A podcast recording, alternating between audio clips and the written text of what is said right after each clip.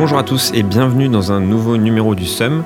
Aujourd'hui, on est à Paris avec David Cormand. Bonjour David.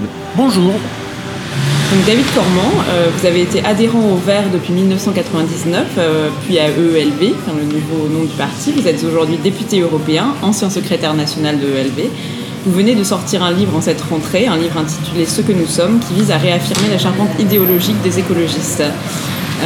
On avait quand même une première question à vous poser, et on va revenir sur le livre bien sûr. C'est une question d'actualité. Une énième fois, il y a une polémique autour des écologistes dans l'actualité. C'est un peu une fausse polémique, mais c'est Sandrine Rousseau qui une nouvelle fois en est le cœur. Autour de la consommation de la viande. Elle fait le parallèle entre le patriarcat et le fait qu'il y ait plus d'hommes qui consomment de la viande que des femmes, et elle dit que quand même il faudrait qu'on réduise notre consommation de viande. Finalement, une énième fois, on présente les écologistes comme un peu des fous qui voudraient réguler, qui voudraient interdire, et on voulait vous demander, est-ce que finalement ça fout pas le seum que les écologistes soient toujours présentés de cette manière ? Et c'est intéressant votre question, parce que depuis que l'écologie existe, toujours, sans discontinuer, on a été mis en demeure par les pensées politiques dominantes, de gauche comme de droite d'ailleurs, à nous justifier d'être. Et ça s'est passé. Comment on connaissait l'expression ? D'abord, ils vous ignorent, ensuite, ils vous moquent, ensuite, ils vous combattent, et à la fin, vous gagnez. Le parcours de l'écologie politique pour, convaincre la société, c'est exactement ce parcours-là. Et à l'origine...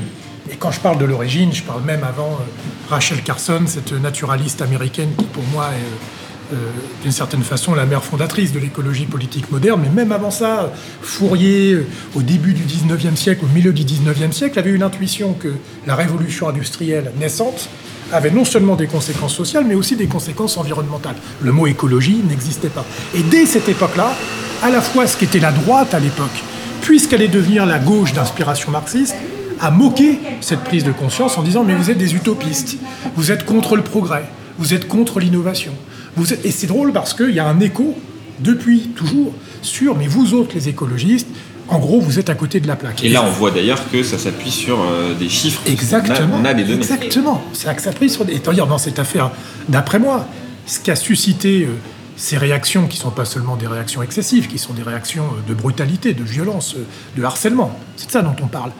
Elles sont moins suscitées par le fait en lui-même, qui est dénoncé, qui est factuel, que par le fait que ce soit une femme qui le dise. Et d'ailleurs, c'est ça qui est la mise en abîme est intéressante, parce qu'en fait, la réaction de ceux qui contestent à Sandrine Rousseau de dire ce qu'elle dit, leur type de réaction confirme que son propos, justement, est juste, précisément.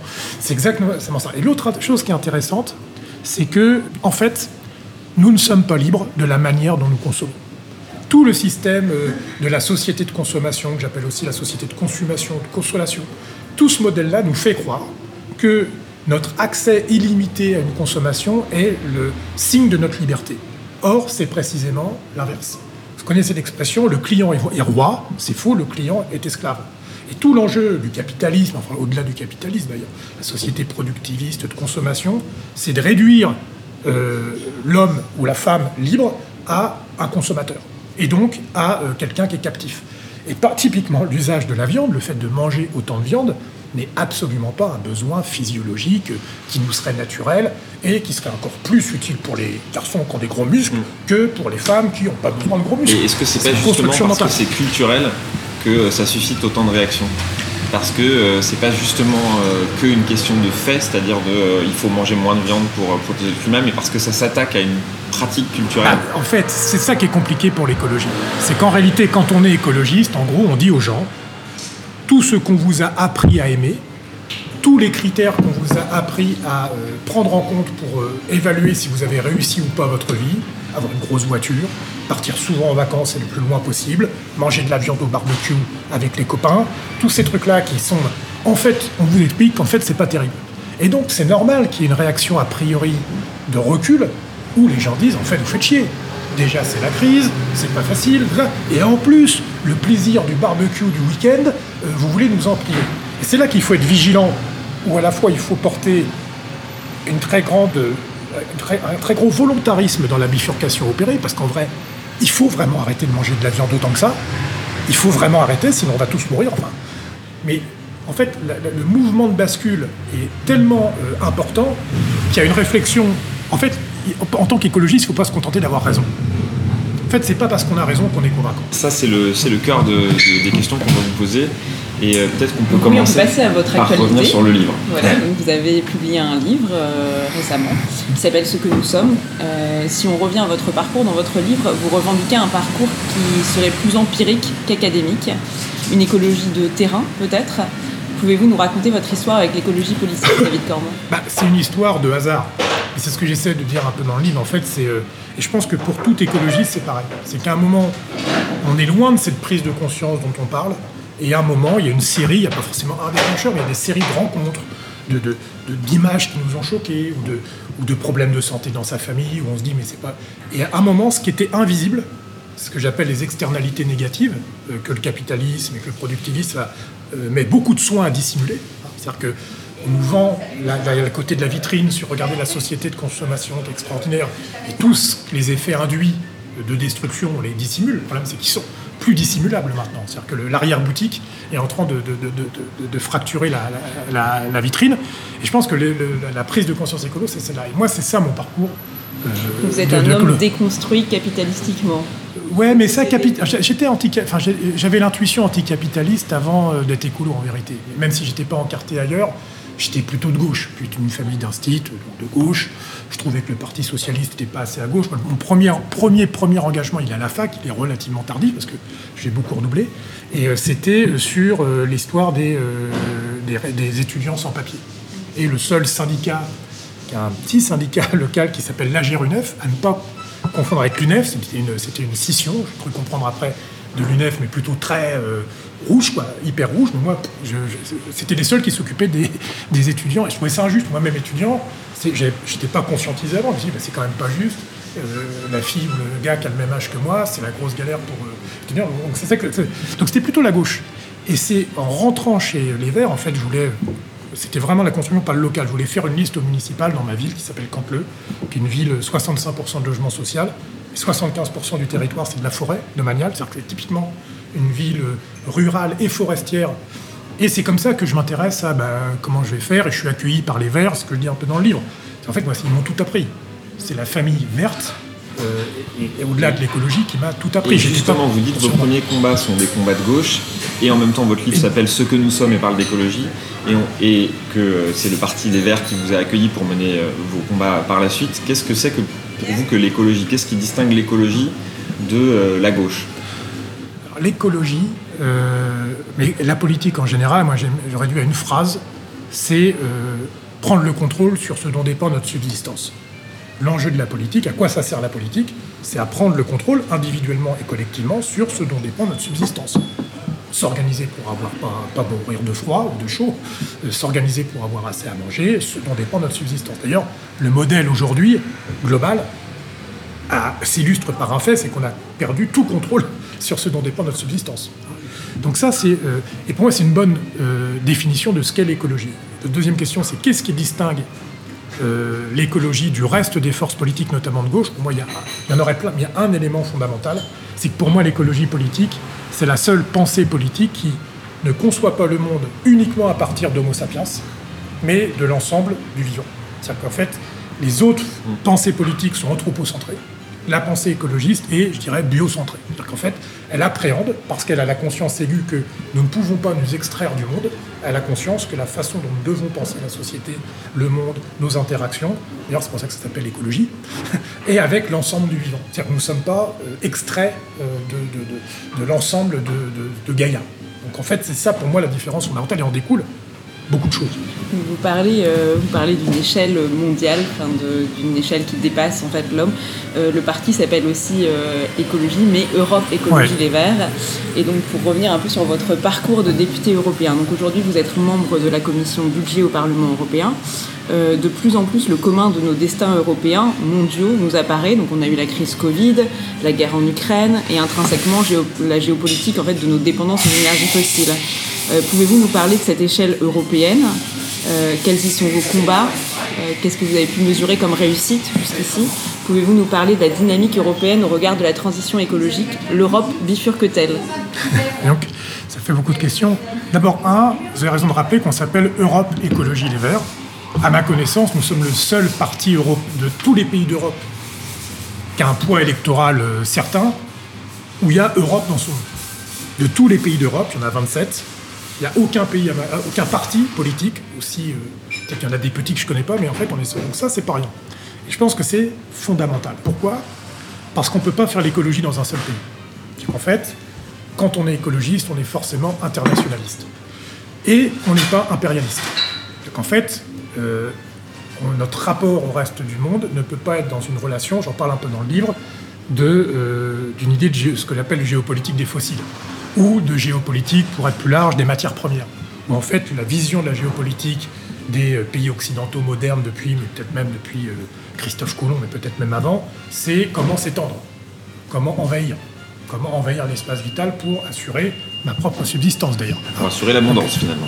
Pour assurer l'abondance, mais c'est ce dont parle Charbonnier dans Abondance et Liberté. Et ça, c'est quelque chose, enfin, c'est l'Occident européen qui invente, enfin peut-être ça existait, mais enfin qui le massifie, qui l'industrialise, si j'ose dire, qui le rend, voilà. Et donc quand on est écologiste, on a la conscience de l'internationalisme, mais pas dans cette logique-là. C'est-à-dire qu'en fait, on a une logique qui n'est pas d'une géopolitique de l'accaparement des matières premières, mais ce que j'appelais la géopolitique du climat. C'est-à-dire que la conscience, c'est pour moi un internationalisme authentique qui conçoit le respect de l'autre, etc., etc., etc. Et l'Europe, c'est quelque chose d'extraordinaire parce que c'est le seul exemple dans l'histoire du monde, à ma connaissance, dans l'histoire et actuellement, où des États souverains ont choisi librement de déléguer une part de leur souveraineté à une instance qui les dépasse, c'est-à-dire supranationale. Et ça se fait sur le continent qui a précisément inventé l'impérialisme brutal.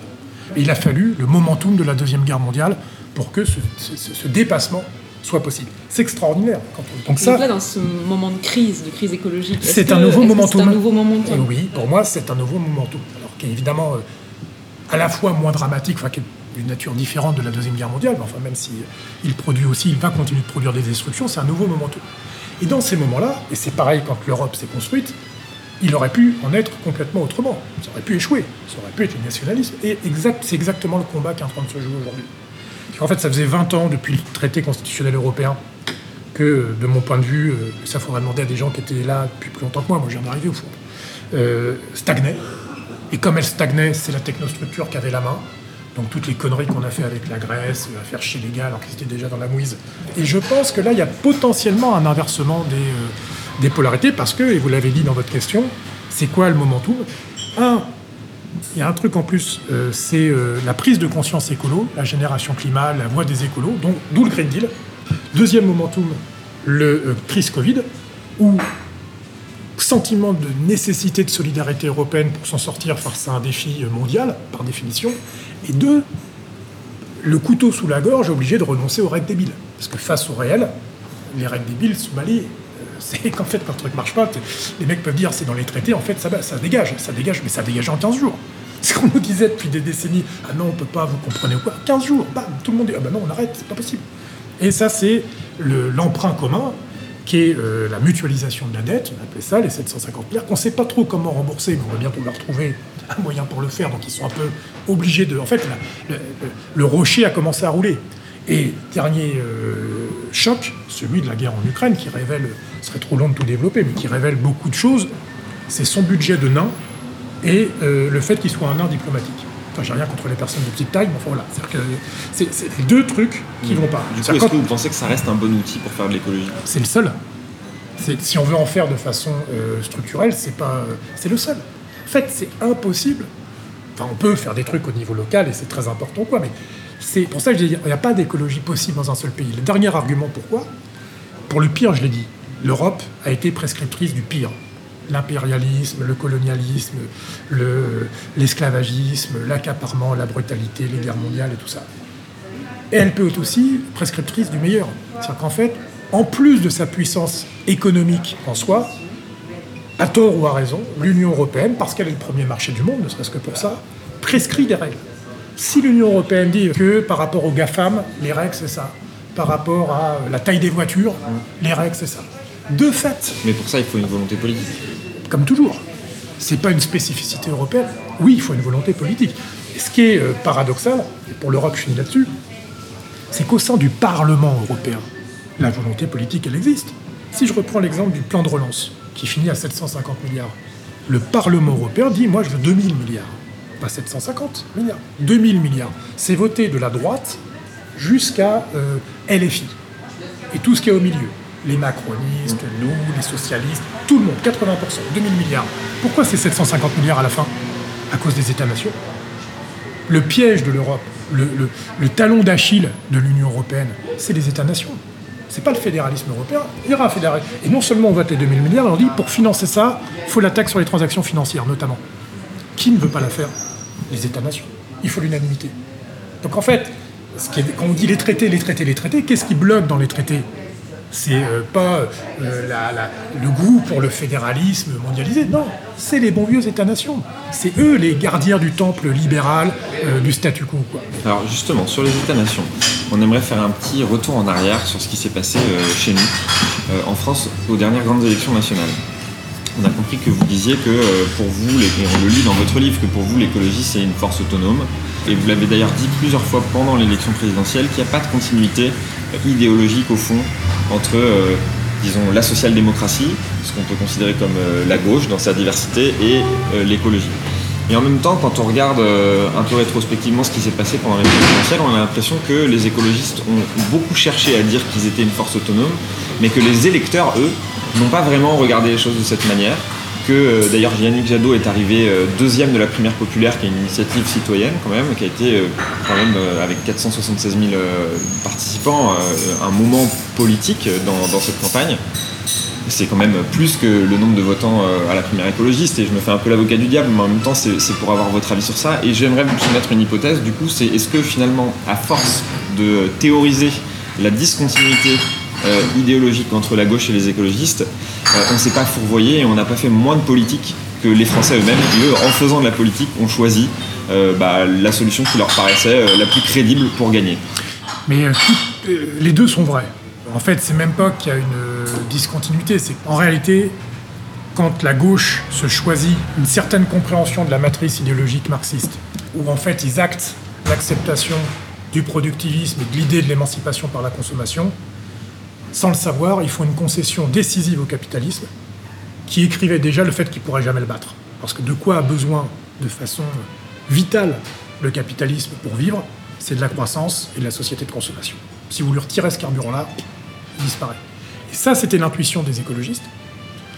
Et c'est la fausse route, donc je parle de fausse route, de la gauche qui, en croyant combattre le capitalisme en détournant ses armes, en fait, on fait des concessions décisives. En restant productiviste. Oui, c'est qu'en fait, au fond, l'arme du capitalisme, c'est certes le capital, mais comment il construit son capital? Par la société de consommation, la publicité, le monde du productivisme, l'accaparement des matières premières, tout ça. Ce que la gauche d'inspiration marxiste, quelles que soient ses variantes, a jamais conçu comme un problème absolu. Et même aujourd'hui, elle l'ajoute à sa doctrine originelle. Sur l'histoire de la continuité et de la rupture. Pourquoi les électeurs, eux, finalement, ils peuvent hésiter entre voter Jadot et Mélenchon alors qu'il y a une discontinuité? Les électeurs, ils répondent à la question qui est posée à l'instant T. La question qui était posée le 10 avril aux électrices et aux électeurs qui n'étaient pas de droite, c'est comment je qualifie quelqu'un au deuxième tour. Et la réponse à cette question était de toute évidence pas Yannick Jadot. À cause des sondages, parce que la campagne a été ce qu'elle a été, parce que collectivement on n'était pas prêt, parce que on pourra faire le bilan. C'est-à-dire que si on pose la question de l'union de la gauche, la réponse à la question de l'union de la gauche n'est pas l'écologie, c'est la gauche. Ah non, pour moi la question, parce que le sujet c'est que en fait on a perdu. C'est qu'en fait, clairement. Il faut pas oublier, non mais on a perdu, mais Mélenchon aussi. Peut-être, ça fait quand même deux fois de suite que le meilleur candidat de la gauche et de l'écologiste, en l'occurrence à chaque fois c'est Mélenchon, finit soit quatrième, soit troisième. Donc n'arrive pas à se qualifier au deuxième tour. Et j'ajoute que quand on fait l'unité aux législatives qui suivent, on a un des plus mauvais résultats en nombre de députés de l'histoire de la Ve République. Donc attention de ne pas avoir, un biais cognitif à considérer que cette union de la gauche, comme vous l'appelez, est une sorte, de martingale qui permet la victoire. Moi, je ne crois pas. Je pense qu'on est passé à autre chose. Après, vous pourrez m'objecter, vous aurez raison, oui, l'écologie, c'est encore pire, certes. Ma conviction demeure que pour battre les droites, qui sont en plus en train de construire une forme de continuum en diabolisant tout ce qui n'est pas la droite, c'est-à-dire que Macron, quelque part, envoie le message qu'il préfère les fachos à la gauche ou les écolos, etc., etc., la droite traditionnelle, machin ou quoi, peut mener à la fin à la victoire de l'extrême droite, de mon point de vue. Et nous, le remède à cela, je ne crois pas que ça soit le bégaiement de l'union de la gauche telle qu'on l'a connue depuis, grosso modo, les années 70. Parce qu'on en a fait le tour, et je pense que la doctrine n'est pas opérante par rapport aux défis qu'on a à relever. Ça ne décharge pas la brouette de l'écologie politique, où nous n'avons pas été à la hauteur de notre défi historique, qui est d'être le corpus à vocation majoritaire face aux droites. Ce n'est pas parce qu'on a échoué que la persistance rétinienne de la gauche traditionnelle a raison. C'est ça que je veux dire. Et par ailleurs, l'autre mot que j'ai utilisé, moi je n'utilise pas le terme d'autonomie. D'ailleurs, je pense que dans le livre, il n'est pas écrit une seule fois, parce que c'est un mot de minoritaire, l'autonomie. Puis on est toujours autonome par rapport à quelqu'un d'autre. Moi, je dis simplement que c'est une pensée politique particulière qui est en rupture avec la pensée de gauche traditionnelle, la vieille, moi ce que j'appelle la vieille gauche. Là. En même temps, il y a aussi des continuités. Il y a des continuités dans la compréhension de ce qu'est la lutte des classes, mais sauf que nous, on la pump, si j'ose dire, avec... Enfin, c'est pas que nous qui le faisons, avec la pensée intersectionnelle, etc., etc. Donc en fait, on ne rejette pas en bloc Marx. On dit juste, c'est une pensée parmi d'autres, et en revanche, tous ceux qui jusqu'à présent avaient le monopole de la déclinaison du marxisme dans des politiques concrètes ont échoué et ne regagneront pas. C'est ça qu'on dit. Ah, justement sur ça, donc en effet dans le livre vous dites qu'en gros l'écologie doit être un mouvement refondateur qui entend transcender, repenser, réunir les principaux courants politiques émancipateurs issus de la gauche historique. Vous dites que la gauche a tort quand elle en fait prône l'émancipation par la consommation. Quelle est l'émancipation par l'écologie aujourd'hui? Donc dans le livre, vous parlez de sensibilité, d'une écologie holistique, un cadre qui n'est pas réduit au rapport de force humain. En fait, ce pas de côté par rapport à la tradition de la gauche, est-ce suffisant pour anéantir le logiciel idéologique de la gauche? Est-ce une autre gauche? Est-ce l'avenir de la gauche? En fait, ce rapport quand même historique à une forme en fait politique qui prônait le partage, l'égalité. Comment on s'inscrit en fait dans ce récit et comment on le transcende justement? Parce que l'émancipation par l'écologie, je pense que collectivement, ce n'est pas quelque chose d'extrêmement clair. Enfin, finalement, c'est la réponse des Français aussi au moment de l'élection, de cette période électorale. Alors oui, la réponse des Français, c'est aussi que tout ça, on leur a pas dit pendant la campagne présidentielle. C'est-à-dire que la campagne qu'on a menée était une campagne qui, quelque part, n'assumait pas l'écologie. D'ailleurs, on pourrait développer là-dessus, mais pour moi, l'écologie, la manière dont elle se présente, peut se présenter comme étant de façon intériorisant sa minorité. Je pense que la façon dont on a mené la campagne présidentielle, qui était de dire... On s'excusait presque d'être écolo. On disait, votez écolo, mais rassurez-vous, ça va bien se passer quand même. Et les gens disent, bah, faudrait savoir. Si vous croyez vraiment que c'est écolo, pourquoi vous avez l'air de... C'est comme si vous disiez, attention, il va falloir faire accepter l'écologie, ça va pas être facile. Mais non, si on pense que l'écologie, c'est ce qui va nous rendre plus heureux, il n'y a pas besoin de... Enfin, il faut assumer une écologie. Pour moi, l'autre façon d'être minoritaire, de renvoyer l'idée minoritaire quand on est écolo, c'est de considérer notre parole écologiste comme étant une parole de lanceur d'alerte, ou de seulement mettre des débats dans le débat public. Ça, c'était l'écologie pendant des années où il s'agissait de mettre nos questions dans le débat public. Maintenant, elles le sont. La question, maintenant, c'est comment on répond quand il y a une bonne question sur, en réalité, quel imaginaire de l'émancipation on oppose à celui de la promesse d'abondance.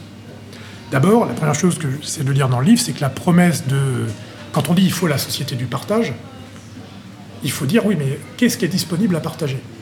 Or, pour moi, ce que j'appelle la promesse intenable de la gauche traditionnelle, c'est qu'ils promettent un partage juste de l'abondance.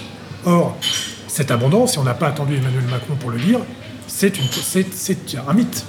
Il n'y a pas d'abondance illimitée sur Terre. Donc en fait, cette course à l'abondance, c'est faire une proposition, une offre politique aux gens qu'on ne sait pas tenir. Et d'ailleurs, pour moi, ce qui explique la chute de la gauche traditionnelle, c'est la révélation que cette promesse est intenable. C'est l'arrivée des pénuries. Et donc quand les pénuries arrivent, la promesse d'abondance ne fonctionne plus. Donc moi, c'est pour ça que je parle de sobriété juste. Plutôt que de partage de l'abondance, je parle de sobriété juste, c'est-à-dire une sobriété choisie, juste parce que c'est l'histoire des jets. En fait, c'est pas que la sobriété juste pour les pauvres. Ça veut dire que les riches, ils vont devoir réduire leur consommation pour qu'on ait quelque chose. Deuxième imaginaire, c'est toute la dialectique sur l'être et l'avoir. On est dans une société de l'avoir. L'écologie, c'est passer d'une société de l'avoir à la société de l'être. Ce que vous dites, c'est intéressant, et en même temps, on a le sentiment parfois que les écologistes ont du mal à transmettre ça et à fédérer autour de ça. C'est vrai que dans votre livre, on a lu, alors ça nous a fait un peu rire, et pour vous charrier, on va quand même vous en parler, mais que la classe populaire avait été abandonnée par la social-démocratie. En même temps, nous, en le lisant, on n'a pas pu s'empêcher de penser que quand même c'était un peu l'hôpital qui se foutait de la charité. Et pas du tout. Parce que... Alors là, pas du tout. Pas du tout. Alors, ça, je vais vous dire typiquement... J'aimerais bien avoir votre avis, parce que justement, nous, quand on regarde là où les gens votent écologistes, on se rend compte que c'est plutôt dans les grandes villes, on a l'impression que parfois les classes populaires... Ah, mais vous parlez de deux choses différentes. Alors, du coup, la question, en tout cas, c'est comment on fait pour rassembler largement autour d'une vision écologiste de la société. Comment on y arrive ? D'abord, c'est pas la même chose, les endroits où les gens votent et le fait qu'on s'intéresse pas, c'est sûr. Moi, et vraiment, c'est un truc... Si je vous disais tout à l'heure, depuis toujours, les écologistes ont eu le procès en légitimité à être, et dans ce procès, de la part de la gauche traditionnelle, et ça, c'est depuis l'origine. Et les écolos, ils sont suspects parce qu'ils ne s'intéressent pas vraiment au social. L'écologie, c'est pas une pensée complète, parce que sur le social, ils sont pas nets, ils s'intéressent pas vraiment aux pauvres. Et quand vous regardez depuis le début de l'écologie, à l'époque du Nini, Mitterrand disait « Ah, le Nini, c'est surtout ni gauche, ni gauche ». François Mitterrand, qui n'a quand même pas été le dernier à se détourner des classes populaires, surtout dans son deuxième mandat. Donc en fait, c'est une critique qui vient de loin. Et moi, je m'inscris en faux, parce qu'en vrai, et moi en tant qu'environnementaliste décroissant, c'est pas forcément inventé, les Verts, historiquement, ont toujours été plus à gauche que le PS. Et je dirais même plus socialiste que le PS. Quand vous lisez les tracts et les discours de René Dumont en 1974, il dit « Je suis socialiste ». Donc pas au sens. Pour vous, c'est plutôt dans les dernières séquences électorales, et notamment la dernière présidentielle, qu'on s'est peut-être un peu éloigné de cette histoire. Ou alors notre programme est l'un des programmes, sur le fond, le plus à gauche. Et quand on quitte le gouvernement en 2014, on ne le quitte pas pour des raisons d'écologie. D'ailleurs, l'opinion nous l'a reproché. Quand Duflot dit « je me barre », c'est à cause du tournant antisocial. C'est pour ça qu'on quitte le gouvernement. On a été les derniers de gauche, en fait. De toute la gauche plurielle. On a été les derniers à tenir le drapeau de la gauche. Qui est-ce qui théorise le fait de ne plus s'occuper des classes populaires ? C'est le Parti Socialiste avec son think tank en disant... Pourquoi on l'entend pas, du coup, par les écologistes ? Mais ça, c'est un deuxième sujet. C'est un deuxième sujet. C'est-à-dire que je réagissais à ce que dit en disant « Ah oui, mais c'est le hôpital qui se fout de la charité ». Pas du tout. C'est pour ça que j'en parle dans le livre. Après, il y a un sujet de, se faire entendre. Et là, il y a plusieurs trucs qui se percutent. D'ailleurs, on nous appelle la pastèque. Alors en fait, c'est pas vrai que les gens ils disent qu'on n'est pas de gauche. Car en fait, on a le truc, on a le tir croisé. La vieille gauche qui a arrêté d'être de gauche pour une partie d'entre elles, qui nous fait le procès en légitimité sociale, et la droite qui dit « mais regardez, c'est pas des vrais verts, c'est des pastèques ». En fait, il y a un problème de... En fait, pourquoi on n'est pas audible ? Parce qu'on n'assume pas ce qu'on est. En fait, on intériorise toujours le fait qu'il faut nous positionner par rapport aux autres. Ça, c'est un problème de la minorisation. C'est qu'en fait, on se vit comme un parti minoritaire. Et éternellement minoritaire. Et donc il faut qu'on passe d'une culture de coalition, où on est minoritaire dans une coalition, à une culture majoritaire. En fait, il faut avoir envie de gagner. Or, les Verts, l'écologie, ont un rapport ambigu à l'exercice du pouvoir et ce que ça implique en termes de se donner les moyens de gagner et de vouloir gagner. Et donc d'assumer son discours. D'ailleurs, on a vu que vous avez signé un texte qui s'appelle « La Suite », avec Marine Tondelier en chef de file. Et donc ce texte entend porter cette envie de gagner justement des écologistes. Et dedans, vous faites référence à la classe écologique qui avait été théorisée par Bruno Latour. En même temps, cette classe écologique, on ne la voit pas forcément émerger. Et si justement l'ère de la gauche n'est pas suffisante, puisque c'est ce que vous dites, finalement, tout ce groupe autour de Jean-Luc Mélenchon, la NUPES n'a pas réussi à gagner, à l'emporter à un moment donné.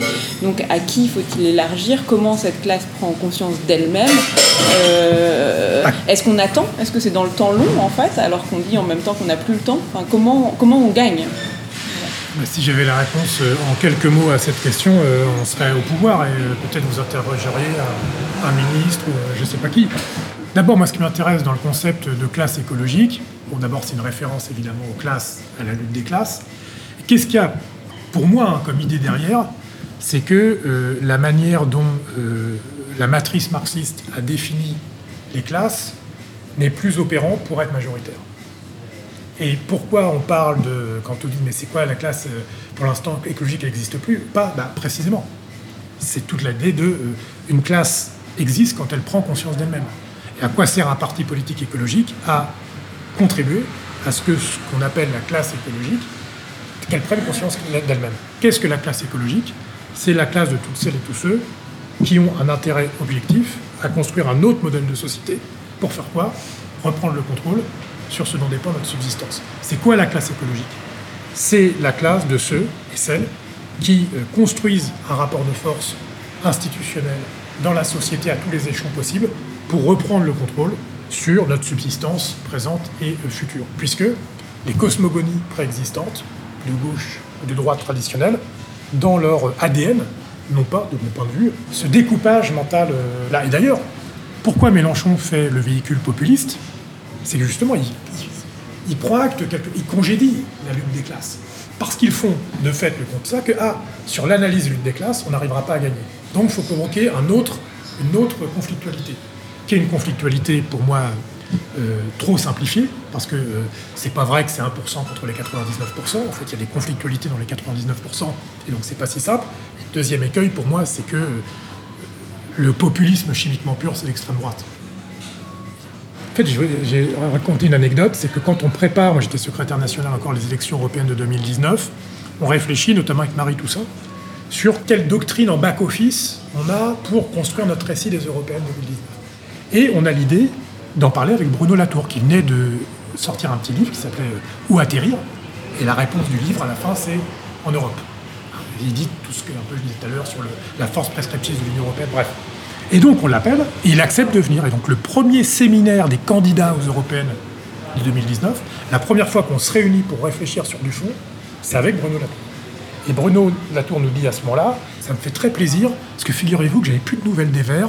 La dernière fois que j'avais discuté avec des dirigeants des Verts, c'était à l'époque de Dominique Voynet.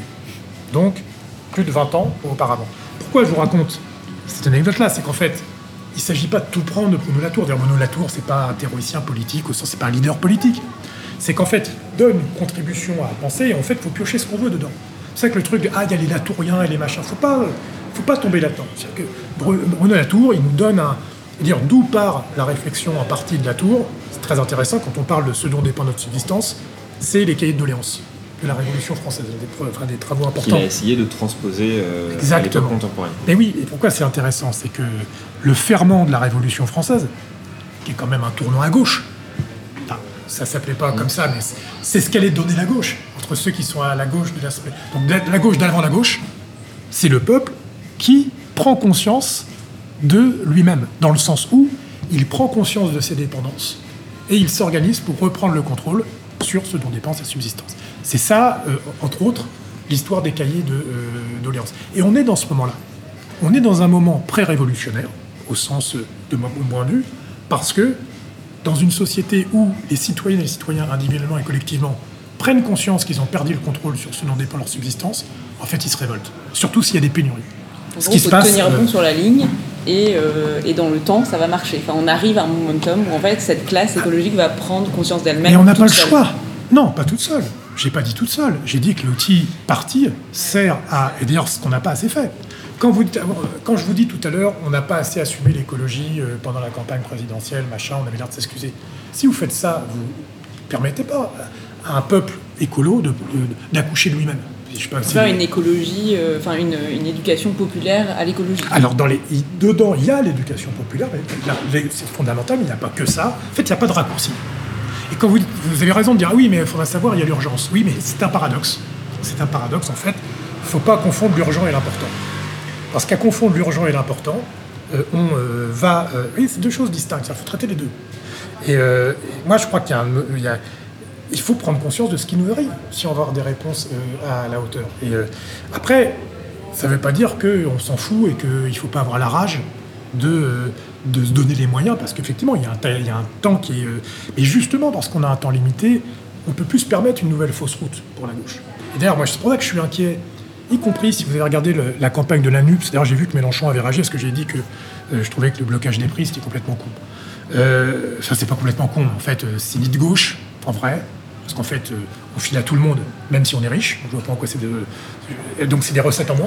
Donc, en fait, ça veut dire que tout le monde, y compris les pauvres, paye, y compris pour l'essence des riches, donc c'est pas de gauche, et c'est pas écolo. C'est un peu ce que vous disiez aussi sur le quinquennat de François Hollande, vous disiez, c'est l'exemple en fait, d'une gauche qui est arrivée au pouvoir, mais qui n'a pas fait avancer l'écologie. Donc en fait, c'est ce que vous reprochez un petit peu à la NUPES. Oui, parce qu'à la fin, c'est toujours supplétif. En fait, à la fin, c'est plus tard. C'est l'écologie plus tard. Alors il y a l'écologie plus tard de ceux qui détestent l'écologie. Là, ils disent « Ah, nous, on aime bien l'écologie, mais c'est plus tard. » Est-ce que Total doit partir de Russie ? Ah non. Faut pas... Mélenchon dit « Non, il ne faut pas partir de Russie. » Est-ce qu'il faut arrêter les importations de gaz de Russes ? Ah bah non, sinon les gens, ils vont avoir froid cet hiver. En fait, si on répond à chaque fois qu'on est devant l'obstacle, on n'organise pas la transition, enfin, ça sera toujours plus tard. D'ailleurs, c'est ce qui va nous arriver cet hiver.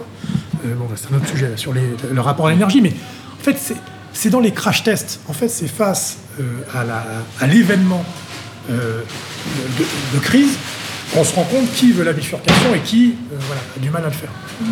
Il faudrait rendre la crise plus présente, globalement. Enfin, faut faire peur, peut-être, dans le discours. Non, mais ça, on le fait déjà. Enfin, les gens ont déjà peur. Il faut trouver les solutions. En fait, les gens, ça y est, ils ont peur, là. Enfin, ils voient bien que ça va plus.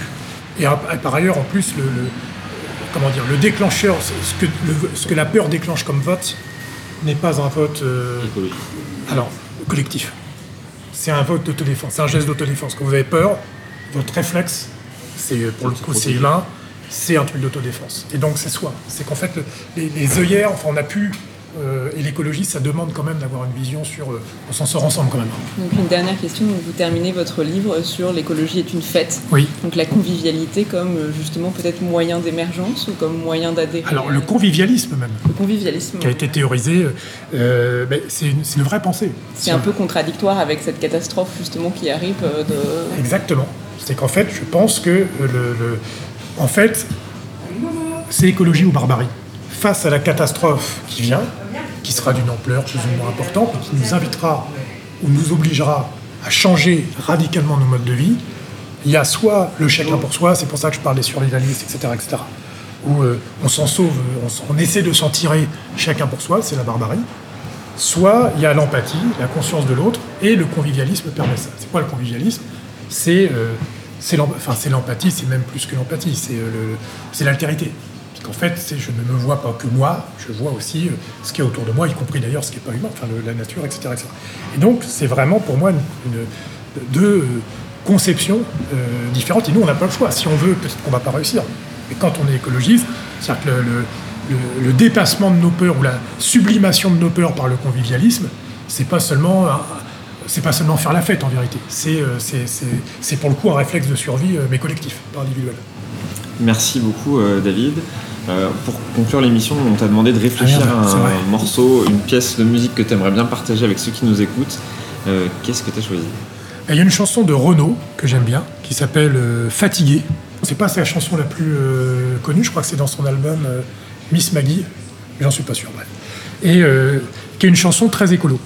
Et alors, Renaud était assez écolo, mais on va parler. Et c'est une chanson, je crois, l'histoire, c'est qu'il l'écrit... il fait une tournée en Russie, à l'époque encore de l'URSS, c'est au début des années 80.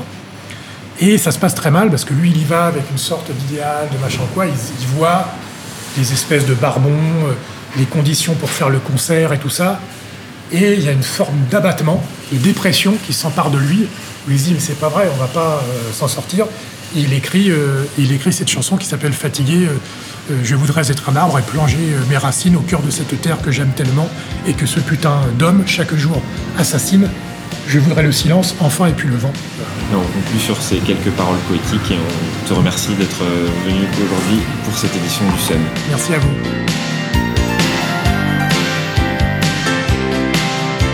Jamais une statue ne sera assez grande pour dépasser la cime du moindre peuplier. Et les arbres ont le cœur infiniment plus tendre que celui des hommes qui les ont plantés. Pour toucher la sagesse qui ne viendra jamais, j'échangerai la sève du premier olivier contre mon sang impur d'être civilisé, responsable anonyme de tout le sang versé. Fatigué, fatigué, fatigué du mensonge et de la vérité que je croyais si belle, que je voulais aimer, et qui est si cruelle que je m'y suis brûlé. Fatigué, fatigué, fatigué.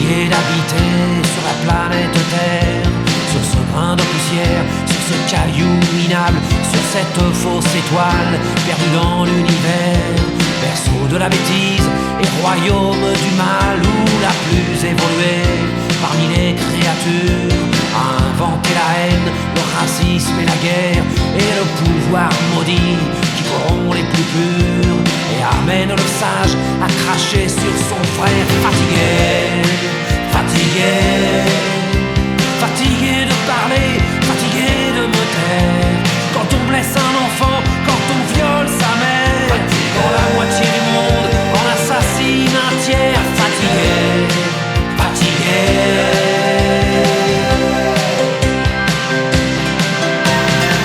De ces hommes qui ont tué les Indiens, massacré les baleines et taillonné la vie, exterminé les loups, mis les colliers aux chiens, qui ont même réussi à pourrir la pluie. La liste est bien trop longue de tous ceux qui m'écœurent, depuis l'horreur banale du moindre fait divers.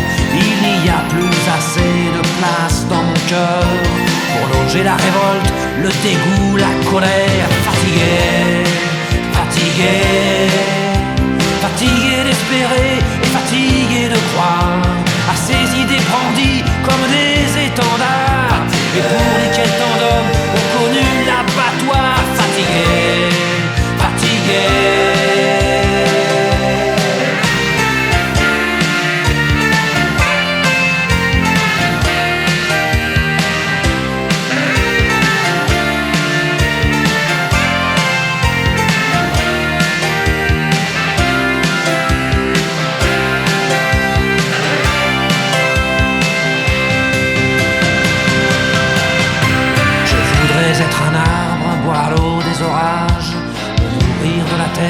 Être ami des oiseaux, et puis avoir la tête si haut dans les nuages qu'aucun homme ne puisse y planter un drapeau.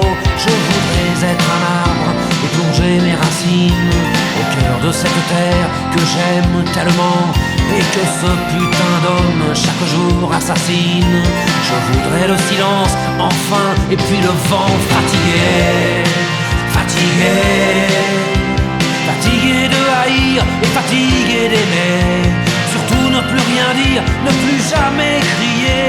Fatigué des discours, des paroles sacrées. Fatigué, fatigué, fatigué de sourire, fatigué de pleurer, fatigué de chercher